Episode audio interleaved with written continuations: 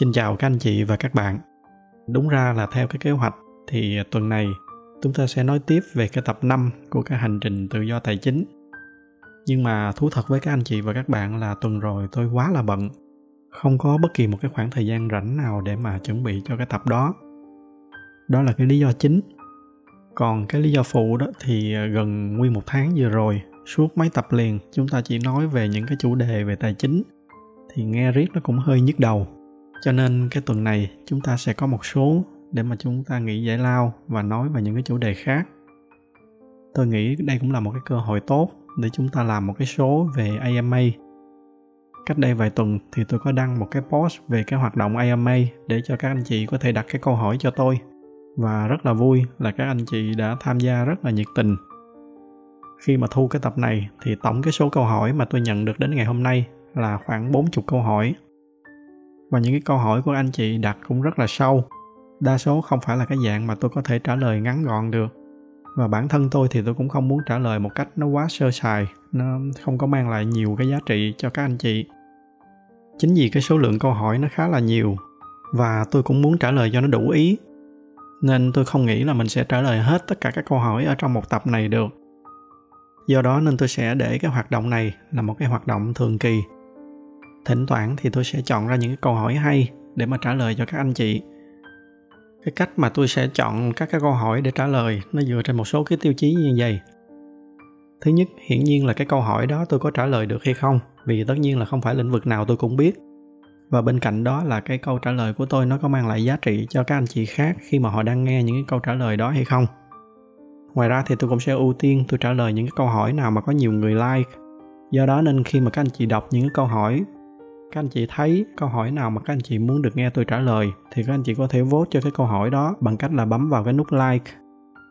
Thì tôi sẽ ưu tiên trả lời cho những cái câu hỏi đó trước. Bây giờ thì à, chúng ta sẽ bắt đầu với cái câu hỏi đầu tiên.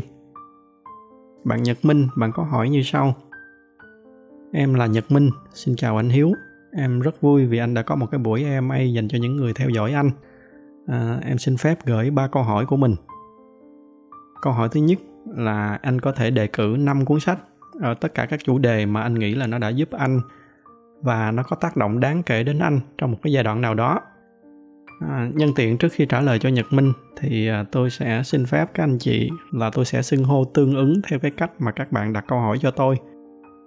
Như trường hợp của minh thì minh gọi tôi là anh thì à, tôi sẽ xưng anh trở lại cho nó thân mật. Ngoài ra thì bạn a banker có đặt một cái câu hỏi tương tự nên tôi sẽ gom vô tôi trả lời luôn.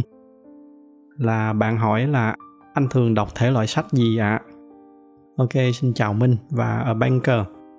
Về sách đó thì anh đọc khá là nhiều, như là ở trong cái tập về đọc sách anh có chia sẻ thì chủ yếu cái thể loại sách mà anh đọc là sách về non fiction anh đọc nhiều nhất là về những cái sách chuyên môn hoặc là sách về lãnh đạo, về quản lý ngoài ra thì còn một cái thể loại nữa là sách về hồi ký của những cái người nổi tiếng.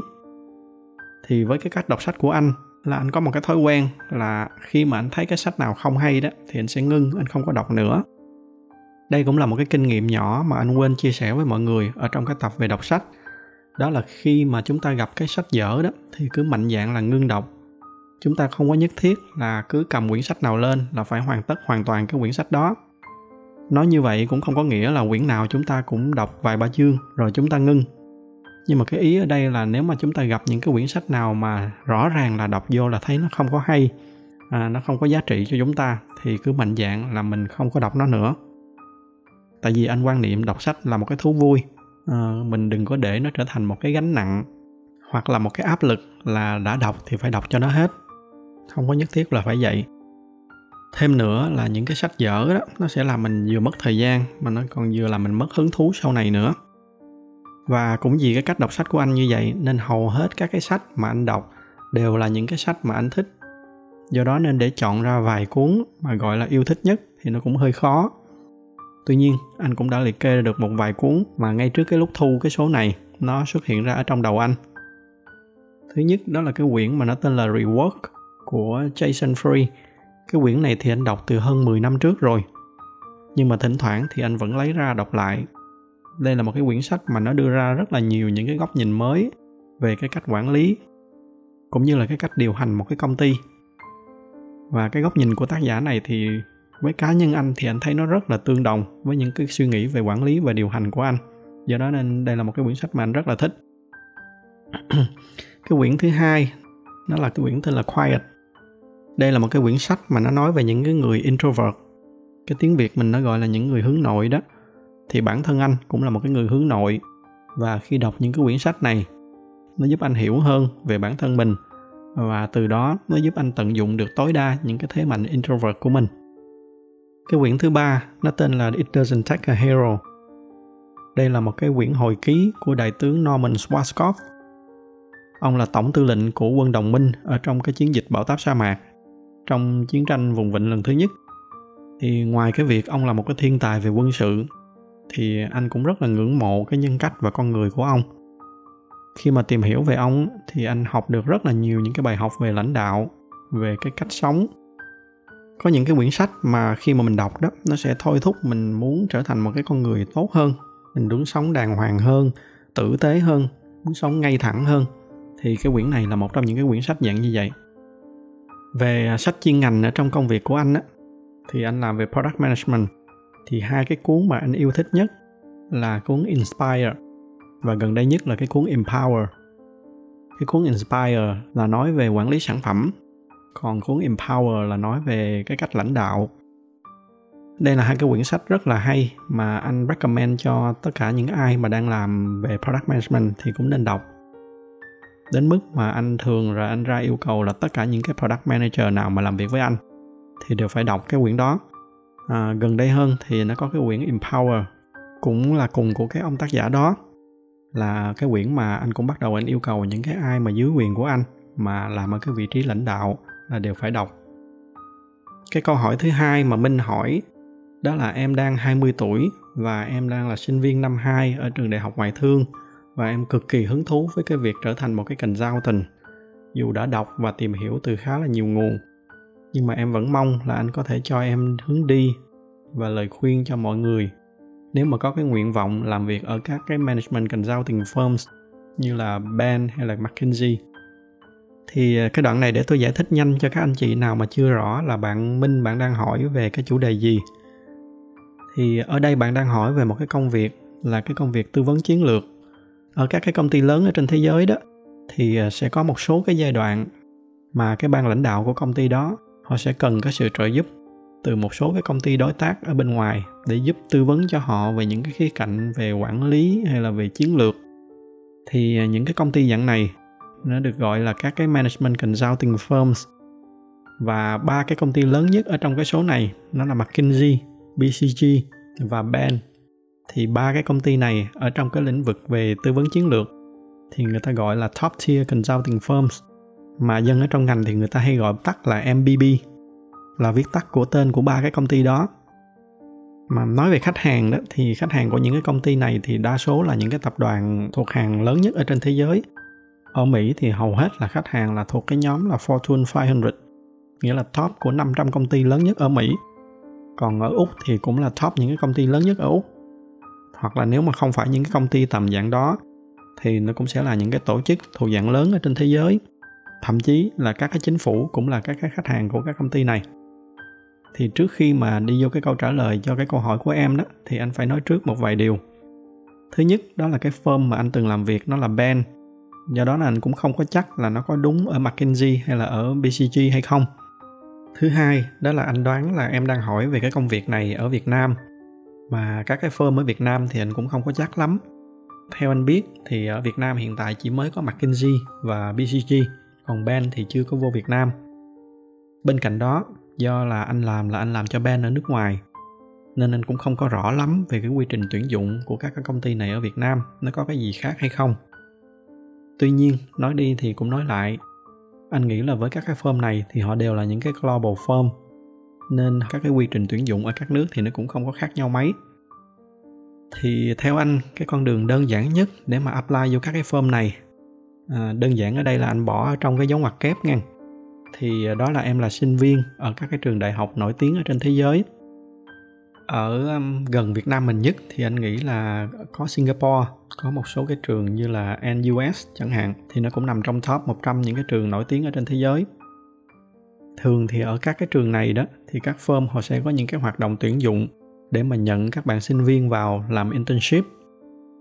Thì đó là cái con đường chính quy của hầu hết các cái bạn trẻ. Khi mà được nhận vô rồi đó, thì em sẽ bắt đầu với cái vị trí là internship. Rồi từ từ em có thể lên những cái vị trí như là analyst, rồi sau đó đi lên từ từ theo cái quan sát của anh đó, thì anh thấy khá nhiều những cái bạn analyst sau một thời gian làm việc, thì các bạn sẽ quay trở lại, các bạn học tiếp lên MBA và sau khi mà xong MBA rồi, thì các bạn sẽ quay trở lại firm để lên những cái vị trí cao hơn, như là associate hay là senior associate, rồi sau đó là lên consultant và các cái vị trí cao hơn. Một cái con đường khác nữa là con đường thông qua reference, nghĩa là em sẽ được những cái người có cái kinh nghiệm ở trong ngành recommend trực tiếp tới các cái firm đó mà thường những cái người này phải là những cái người có rất là nhiều kinh nghiệm và là những cái tên tuổi rất là lớn ở trong ngành. Thì nếu mà đi bằng cái con đường này đó, thì có thể là em không cần phải có MBA nhưng mà bù lại thì em phải có một cái số năm kinh nghiệm cực kỳ nhiều. Và kèm theo đó thì em cũng phải có một số cái uy tín và cái network đủ lớn ở trong ngành. Sở dĩ mà nó khó như vậy là vì khi mà em làm việc cho các cái firm này đó là em đang ở cái vị trí là em sẽ tư vấn cho những cái người lãnh đạo của các cái công ty khách hàng. Mà các cái công ty này thường là những cái tập đoàn rất là lớn. Những cái người lãnh đạo của những cái công ty này thì thường là cũng là những cái người có sẵn ở trong đầu hết rồi. Do đó nên khi mà em nhìn mọi việc ở cái góc độ này đó, thì em sẽ hiểu ngay là tại sao mà chắc chắn họ sẽ không có nhận những cái người linh tinh vô à, để mà làm mất cái hình ảnh và cái uy tín của họ tuy nhiên đây là cái trường hợp mà anh đang nói về những cái vị trí tư vấn chiến lược trong các cái firm này. À, ngoài ra thì trong các cái firm này nó cũng có những cái vị trí khác nó đòi hỏi ít hơn. Thì đằng sau những cái người cần giao tình này nó là cả một cái đạo quân support ở đằng sau. Do đó nên có rất là nhiều cái vị trí khác nhau. Không có nhất thiết là ai vô firm này thì cũng phải làm ở cái vị trí cần sau tình anh lấy đại một cái ví dụ đơn giản cho em dễ hiểu. Đó là em có thể là một cái người graphic designer chẳng hạn thì hiển nhiên là cái vị trí này họ sẽ không có đòi hỏi em phải có MBA và cái quy trình tuyển dụng nó cũng sẽ đơn giản hơn. Nhưng mà anh đoán là cái câu hỏi của em là về vị trí consultant.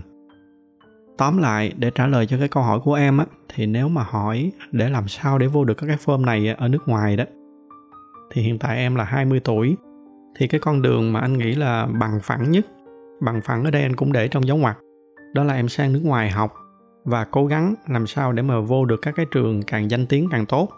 Hoặc là thậm chí em có thể research trước, xem có cái trường nào mà các cái firm này có cái chương trình tuyển dụng hay không trước khi mà apply vô học. Còn ở Việt Nam có cái con đường nào khác để apply hay không đó thì anh không có biết, nên anh cũng không dám nói bậy. Hy vọng là các cái firm này họ cũng có đến các cái trường đại học ở Việt Nam để mà săn người nhưng mà dù là có đi nữa, thì anh nghĩ là thứ nhất là cũng phải là những cái trường top ở Việt Nam. Và em cũng phải luôn luôn nằm ở trong top những cái người giỏi nhất, thì mới có hy vọng được họ để mắt tới. Hy vọng là cái câu trả lời của anh, nó không có làm cho em cảm thấy bị nhục chí. Nhưng mà anh cũng không có muốn vẽ ra một cái viễn cảnh mà nó dễ quá, mà nó không đúng sự thật, thì nó sẽ dễ làm em bị ngộ nhận. Ngoài ra thì em cũng phải xác định là em có phù hợp với công việc đó hay không nữa tại vì cái công việc này ở ngoài nhìn vô thì nhìn nó rất là hấp dẫn, nhưng mà ở bên trong thì nó cũng rất là áp lực. Và nó đòi hỏi có những cái tố chất mà có thể nó phù hợp với người này, nhưng mà sẽ không phù hợp với người khác. Nhưng mà anh cũng nói thêm, riêng với anh đó thì những cái năm tháng làm ở ban là những cái năm tháng rất là giá trị ở trong sự nghiệp của anh. Không chỉ về mặt chuyên môn, mà còn cả về mặt cá nhân nữa. Nếu mà em vượt qua được hết tất cả những cái thử thách mà anh vừa nói ở bên trên đó và tham gia được vào những cái firm này, thì em sẽ tích lũy được rất là nhiều những cái kinh nghiệm và những cái trải nghiệm đặc biệt ở trong cuộc đời đi làm của mình sau này. Cái network mà em xây dựng được trong cái thời gian làm consultant, nó sẽ giúp cho em rất là nhiều trong cái sự nghiệp sau này của em. Những cái người mà làm consultant thì đa số sau này họ ra khỏi cái firm đó đó. Rất là nhiều người trong số họ sẽ trở thành những cái quản lý cấp cao của những cái tập đoàn lớn ở trên thế giới ở những cái firm này họ có những cái chương trình alumni để mà giữ cái network đó.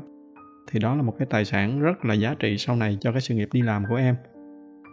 Ngoài ra thì à, cuộc sống của những người cần giao tình theo cá nhân anh nghĩ là cũng là một cái cuộc sống rất là thú vị. À, em sẽ được trải nghiệm những cái gì tốt nhất ở trong cái cuộc đời đi làm professional của mình. Thì hy vọng là sau khi mà nghe thêm đoạn này thì em sẽ có thêm một chút động lực để mà phấn đấu. Ngoài ra nếu mà có anh chị nào mà có hứng thú muốn nghe tôi kể thêm về cái công việc và cuộc sống của những người consultant thì à, có thể comment thêm ở bên dưới. Nếu mà có nhiều người hứng thú, thì tôi sẽ làm thêm một cái số riêng về cái chủ đề này. Bạn tuấn, bạn có một cái câu hỏi bạn gửi riêng cho tôi trong email. Thì à, bạn hỏi là anh có thể cho em xin vài lời khuyên về những cái tố chất cần có để mà được làm việc trong ngành management consulting hay không? À, mơ ước của em là được làm việc trong các cái firm như là McKinsey, Bain hay là BCG. À, em đã có bằng MBA, cũng đã có hơn 10 năm kinh nghiệm làm việc ở các cái vị trí quản lý. À, về kiến thức thì em nghĩ là mình có đủ, tuy nhiên em không chắc lắm về những cái tố chất của mình nó có phù hợp hay không. À, em không có ai để hỏi những cái điều này nên mạng phép hỏi anh, mong được nghe những cái lời khuyên của anh. Thì um, chào Tuấn, về tố chất á, thì anh nghĩ là thứ nhất em phải là một cái người mà cảm thấy thoải mái được với cái việc là liên tục bị nằm ngoài cái vùng an toàn của mình. Tại vì bản chất của cái công việc này là em sẽ liên tục bị đặt vô một cái môi trường mới. Mà điển hình nhất là em phải liên tục làm việc với rất là nhiều những cái khách hàng mới. Mà những cái khách hàng này đôi khi là ở những cái industry hoàn toàn khác nhau. Do đó nên em phải luôn luôn ở trong một cái môi trường mới rồi kể cả ở trong cái nội bộ của firm cũng vậy. Cái cách hoạt động của những cái firm này đó là khi mà em perform tốt ở một cái vị trí nào đó, thì họ sẽ có cái xu hướng là họ sẽ promote em lên những cái vị trí cao hơn. Mà khi em lên cái vị trí cao hơn thì em phải trang bị thêm một loạt những cái kỹ năng mới. Do đó nên hầu như là lúc nào em cũng phải liên tục ở trong cái tình trạng là ở ngoài cái comfort zone của mình. Nếu mà em enjoy cái việc này đó, thì đây sẽ là một cái môi trường mà em sẽ rất là thích nhưng nếu mà ngược lại, em là cái nhóm mà thích ở trong cái vùng an toàn thì phải cẩn thận. Cái việc mà thích ở trong cái vùng an toàn này nó cũng không hẳn là có gì là xấu. Chỉ có điều là em phải thực lòng với bản thân mình. Vì cái công việc này nó rất là demanding. Nó đòi hỏi em phải luôn luôn perform ở cái mức tốt nhất của mình. Do đó nếu mà không yêu thích cái tính chất của nó thì em sẽ rất là khó để mà trụ được lâu dài. Cái điểm thứ hai đó là em phải có một cái óc phân tích rất là tốt tại vì khi mà em bắt đầu qua một cái case mới dù là cái background information nó có được chuẩn bị kỹ đến mấy đi nữa nhưng mà thường là các cái project này nó rất là phức tạp. À, do đó nó đòi hỏi em phải có một cái óc phân tích thật là nhạy để mà nhanh chóng nắm bắt được bao quát cái tình hình của cái vấn đề.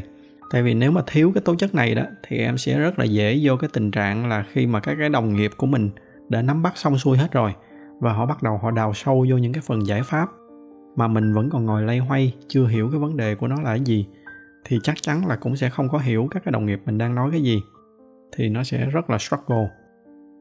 Do đó nên cái việc mà em có thể sâu chuỗi lại cái tình hình, rồi break down nó ra xem cái vấn đề gì để mà từ đó nắm được bao quát cái tình hình, thì đó là một cái kỹ năng mà nó đòi hỏi rất là nhiều ở trong cái công việc này. Ngoài ra thì em cũng phải là người thoải mái làm việc với các cái con số, cũng như là cái cách tư duy logic tiếng anh họ gọi là systematic thinking đó. Tại vì có những cái người họ không có thể nào mà họ suy nghĩ được theo một cách mà nó có structure.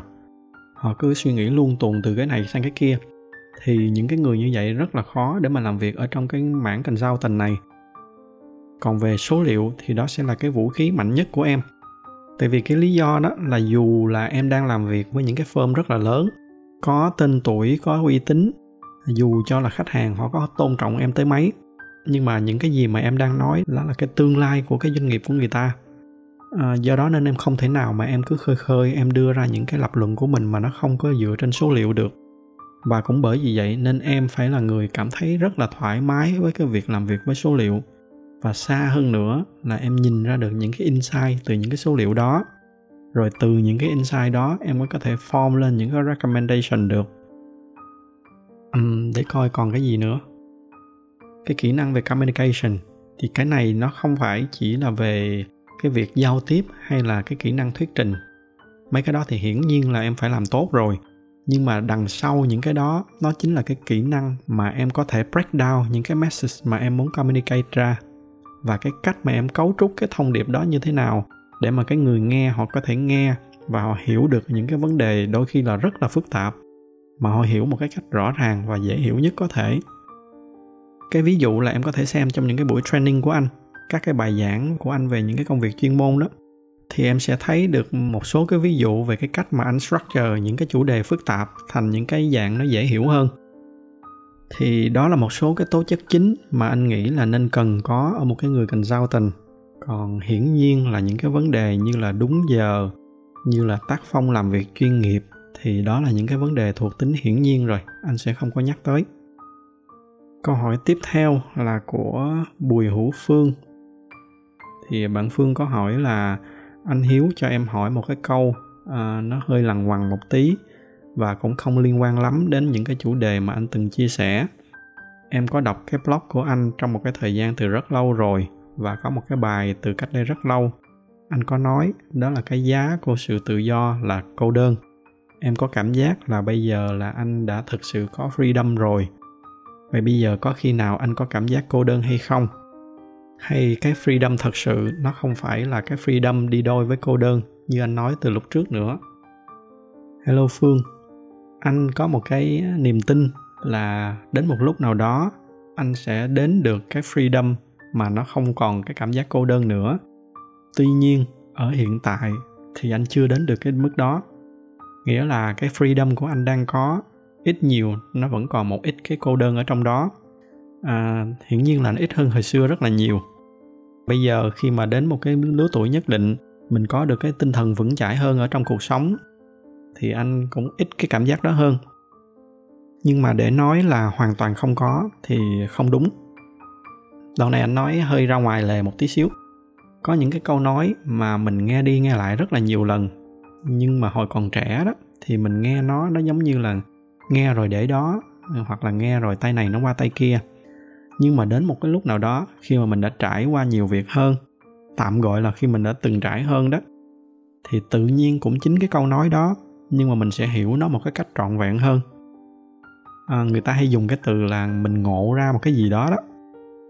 Thì với anh một trong những cái câu nói như vậy đó là cái gì ở trên đời nó cũng có đánh đổi. Cái câu này thì chắc là ai cũng nghe rất là nhiều rồi. Ờ, và hiểu thì chắc ai cũng hiểu cái ý của nó.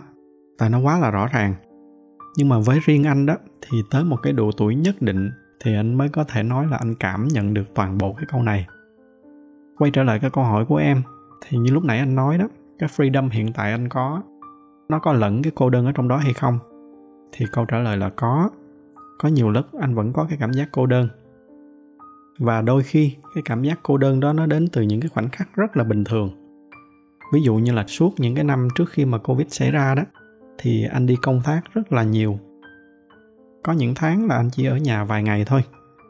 Thì à, những cái lúc mà đi công tác dài ngày như vậy, rồi về tới trước cửa nhà, ngay cái khoảnh khắc trước khi mà mình tra cái chìa khóa bước vô cửa nhà đó, thì cái cảm giác đó nó tới.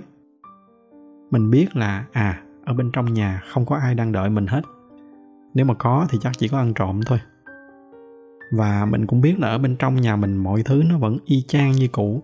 Y như là cái lúc mà mình kéo cái vali mình đi ra khỏi nhà. Rồi cái lúc mà mình bước vô nhà thì cũng y như là những gì mình dự đoán. Mình để cái vali xuống, mình ngồi xuống, mình nhìn xung quanh. Mọi thứ nó cũng im ru. Không có ai đang chờ đón mình, cũng không có ai nói chuyện. Mọi thứ nó vẫn im lặng như vậy. Thì những cái lúc như vậy, cảm giác đó nó có tới hoặc là có những cái hôm anh đi làm về, thì cái thời điểm đó, mỗi khi mà ra khỏi văn phòng buổi chiều đó, thì anh hay ghé mua đồ take away để anh về nhà anh ăn. Thì cái lúc đó nhà của anh nằm đối diện một cái cánh rừng nhỏ. Anh ăn tối thì cái view của anh là nhìn trực tiếp ra cái cánh rừng đó. Thì à, mình bày đồ ra mình ăn, rồi mọi thứ nó cũng im lặng. Thì tự nhiên cái cảm giác đó nó hơi hơi cô đơn một tí. Cái đoạn này nghe nó hơi drama tí xíu mong các anh chị thông cảm. À, nhưng mà tôi chỉ đang kể là những cái cảm giác thật sự của mình trong cái khoảng thời gian đó. Thì à, bạn bè ở cái đồng trang lứa của anh thì đa số đều có gia đình và có con cái hết rồi. Nhiều lúc nhìn thì anh cũng thèm chứ. Thèm là mình có được một cái gia đình rồi mình cũng được nuôi dạy con cái rồi mình nhìn nó lớn lên. Anh thì anh không có được những cái đó. Thì anh nhìn lại để anh hỏi vậy thì anh có những cái gì? Thì à, anh có được cái sự tự do thì anh enjoy với cái sự tự do của mình. Như là hồi đầu anh có nói đó, thì à, cái gì ở trên đời nó cũng có cái đánh đổi và quan trọng là mình nhìn vô những cái gì mình có để mà mình enjoy. Chứ nếu mà mình chỉ nhìn vô mấy cái mà mình không có thì cuộc sống nó sẽ rất là nặng nề. Và cũng như hồi nãy anh có nói, anh tin là đến một lúc nào đó thì à, cái sự tự do nó sẽ càng ngày nó càng nhẹ nhàng hơn và một lúc nào đó thì mình sẽ không còn cái cảm giác cô đơn nào nữa hết. Nhưng mà hiện tại thì thỉnh thoảng thì cũng có. Thì mình coi nó như một cái dạng gia vị của cuộc sống. Câu hỏi tiếp theo là của bạn ngân trang. Thì bạn có hỏi là anh có thể nói về một lần thất bại của mình hay không? Theo định nghĩa thất bại của bản thân anh. À, trong cuộc sống có thể là trong công việc hoặc là bất kỳ một cái khía cạnh nào đó và cái cách mà anh đã đối mặt vượt qua cái khoảng thời gian đó như thế nào. À, bài học lớn nhất anh học được là gì? Thì um, chào ngân trang. Thất bại thì anh có rất là nhiều nhưng mà cái thất bại lớn nhất của anh thì nó có lẽ là ở khía cạnh gia đình. Tuy nhiên nó lại thuộc một cái phạm trù hơi riêng tư nên anh sẽ không có nói sâu. Mà không có nói sâu thì anh cũng không có thể kể cho em được là anh đã trải qua cái khoảng thời gian đó như thế nào được có một cái thất bại lớn khác cũng có liên quan đến cái khía cạnh gia đình. Nhưng mà cái này thì anh kể được. Anh cũng không chắc là nó có phải là thất bại hay không. Nhưng mà với anh thì à, cái chuyện này nó luôn luôn làm anh rất là buồn mỗi khi mà anh nghĩ tới. Đó là vì anh sống ở nước ngoài nên những cái năm tháng cuối đời của ba anh anh không có ở bên cạnh ba anh được. À, cái thời gian đó anh rất là ít về việt nam. Đó là cái khoảng thời gian mà anh mới sang úc và gần như là anh bắt đầu lại mọi thứ từ đầu. Và anh cố gắng đi lên ở trong một cái xã hội mới. Nên cái khoảng thời gian đó anh làm việc rất là nhiều. Và cái lúc đó thì anh nghĩ là mình có cái lý do chính đáng. Nhưng mà hiển nhiên là bây giờ nhìn lại thì cái lý do mà mình nghĩ là chính đáng đó đó thật ra nó không có chính đáng chút nào hết. À, và chính vì vậy nên nó làm anh ân hận rất là nhiều. Còn cái bài học mà anh rút ra đó thì thật ra nói một cách thẳng thắn thì có rút ra cũng không làm gì được nữa. Tại vì ba anh mất rồi. Nên nếu mà có rút ra bài học thì cũng là chỉ để chia sẻ lại cho những người khác. Mà thật sự mà nói thì những cái bài học này thì những cái người khác họ cũng đã nói đi nói lại hàng trăm lần rồi. Nhưng mà cái vấn đề là những cái người như là chúng ta cái lúc cha mẹ còn sống á, thì nghe thì nghe như vậy thôi, không có hiểu được. Khổ một cái là cha mẹ mất đi rồi thì mới hiểu nhưng mà dù sao thì anh vẫn cứ nói, đó là không có cái công việc nào nó quý giá bằng cha mẹ mình. Mình còn ở bên cạnh họ được giờ nào thì mình tranh thủ giờ đó. Câu hỏi tiếp theo là của bạn ngân nguyễn. Bạn có hỏi một cái câu hỏi như vậy là trong một cái bài post gần đây ở trên facebook thì anh có nhắc đến thiền. Vậy xin anh có thể chia sẻ một vài kinh nghiệm về thiền hay không ạ? à? Câu hỏi này thì nó cũng có tương đương với một cái câu hỏi của một cái bạn khác tên là hiệp. Thì à, bạn hỏi là anh có thực hành thiền hay không? Và nếu có thì anh thấy lợi ích của thiền là gì? Nếu không thì quan điểm của anh về thiền là như thế nào? Cũng không biết tại sao mà các bạn nghĩ là tôi à, có liên quan đến thiền. Thì à, xin chào ngân và hiệp. Anh thì anh có tìm hiểu về thiền cũng khá là nhiều. Tuy nhiên anh không có thực hành thiền theo cái cách mà mọi người thường làm. À, đó là cái cách mà mọi người thường ngồi im một chỗ rồi xếp bằng rồi không có nhúc nhích gì đó. Cái cái dạng như vậy thì anh không có làm. Tuy nhiên nếu mà hiểu thiền là cái dạng là mình tự đi vô sâu bên trong bản thân của mình để mà mình tự đi tìm về bản chất cái con người của mình. Rồi mình đối diện với nó để mình hiểu xem mình là ai rồi mình đang ở đâu và mình muốn cái gì thì anh làm cái việc đó khá là nhiều đối với anh đó thì cái việc này rất là quan trọng. Tại vì thỉnh thoảng ở trong cuộc sống, mình sẽ gặp rất là nhiều những cái trở ngại, những cái thất bại mà đôi khi nó sẽ làm cho mình suy nghĩ rất là nhiều về bản thân mình. Thậm chí tệ hơn là nó làm mình hoài nghi về bản thân mình.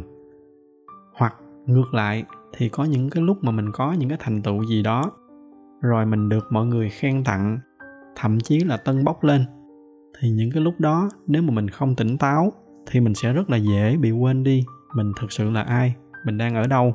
Mình muốn cái gì? Do đó cái việc mà liên tục quay trở về để mà nói chuyện với bản thân, để mà hiểu cái bản thân mình hơn, rồi từ đó để mình chấp nhận bản thân mình, thì đối với anh đó là một cái điều rất là quan trọng và anh làm nó rất là thường xuyên. Nếu mà hai em có follow anh ở trên facebook đó, thì hai em sẽ thấy là thỉnh thoảng anh hay đi vô rừng, anh camping một mình hoặc là đôi khi anh chèo kayak mấy ngày ở trong rừng. Thì bạn bè anh ở bên này có nhiều người hỏi anh là sao mà nhà cửa êm ấm không ở? Ờ, tự nhiên đi vô rừng hành xác làm gì? Thì sự thật là thứ nhất là anh cũng không có hành xác vì anh trang bị cho mình khá là đầy đủ. À, do đó nên anh đi camping nó cũng khá là tiện nghi chứ nó không không phải là hành xác. À, nhưng mà thứ hai đó là những cái khoảng thời gian mà anh tách mình ra khỏi công việc ra khỏi cuộc sống hàng ngày à, có nhiều lúc anh ngồi hàng giờ trước một cái hồ chỉ để ngắm trời mây sông nước gì đó. Những lúc như vậy thì anh nghĩ được rất là nhiều điều. Trái với suy nghĩ của nhiều người là anh đi theo kiểu mà tự kỷ như vậy đó thì nó sẽ dễ làm mình nghĩ quẩn rồi mình trầm cảm hay là gì đó.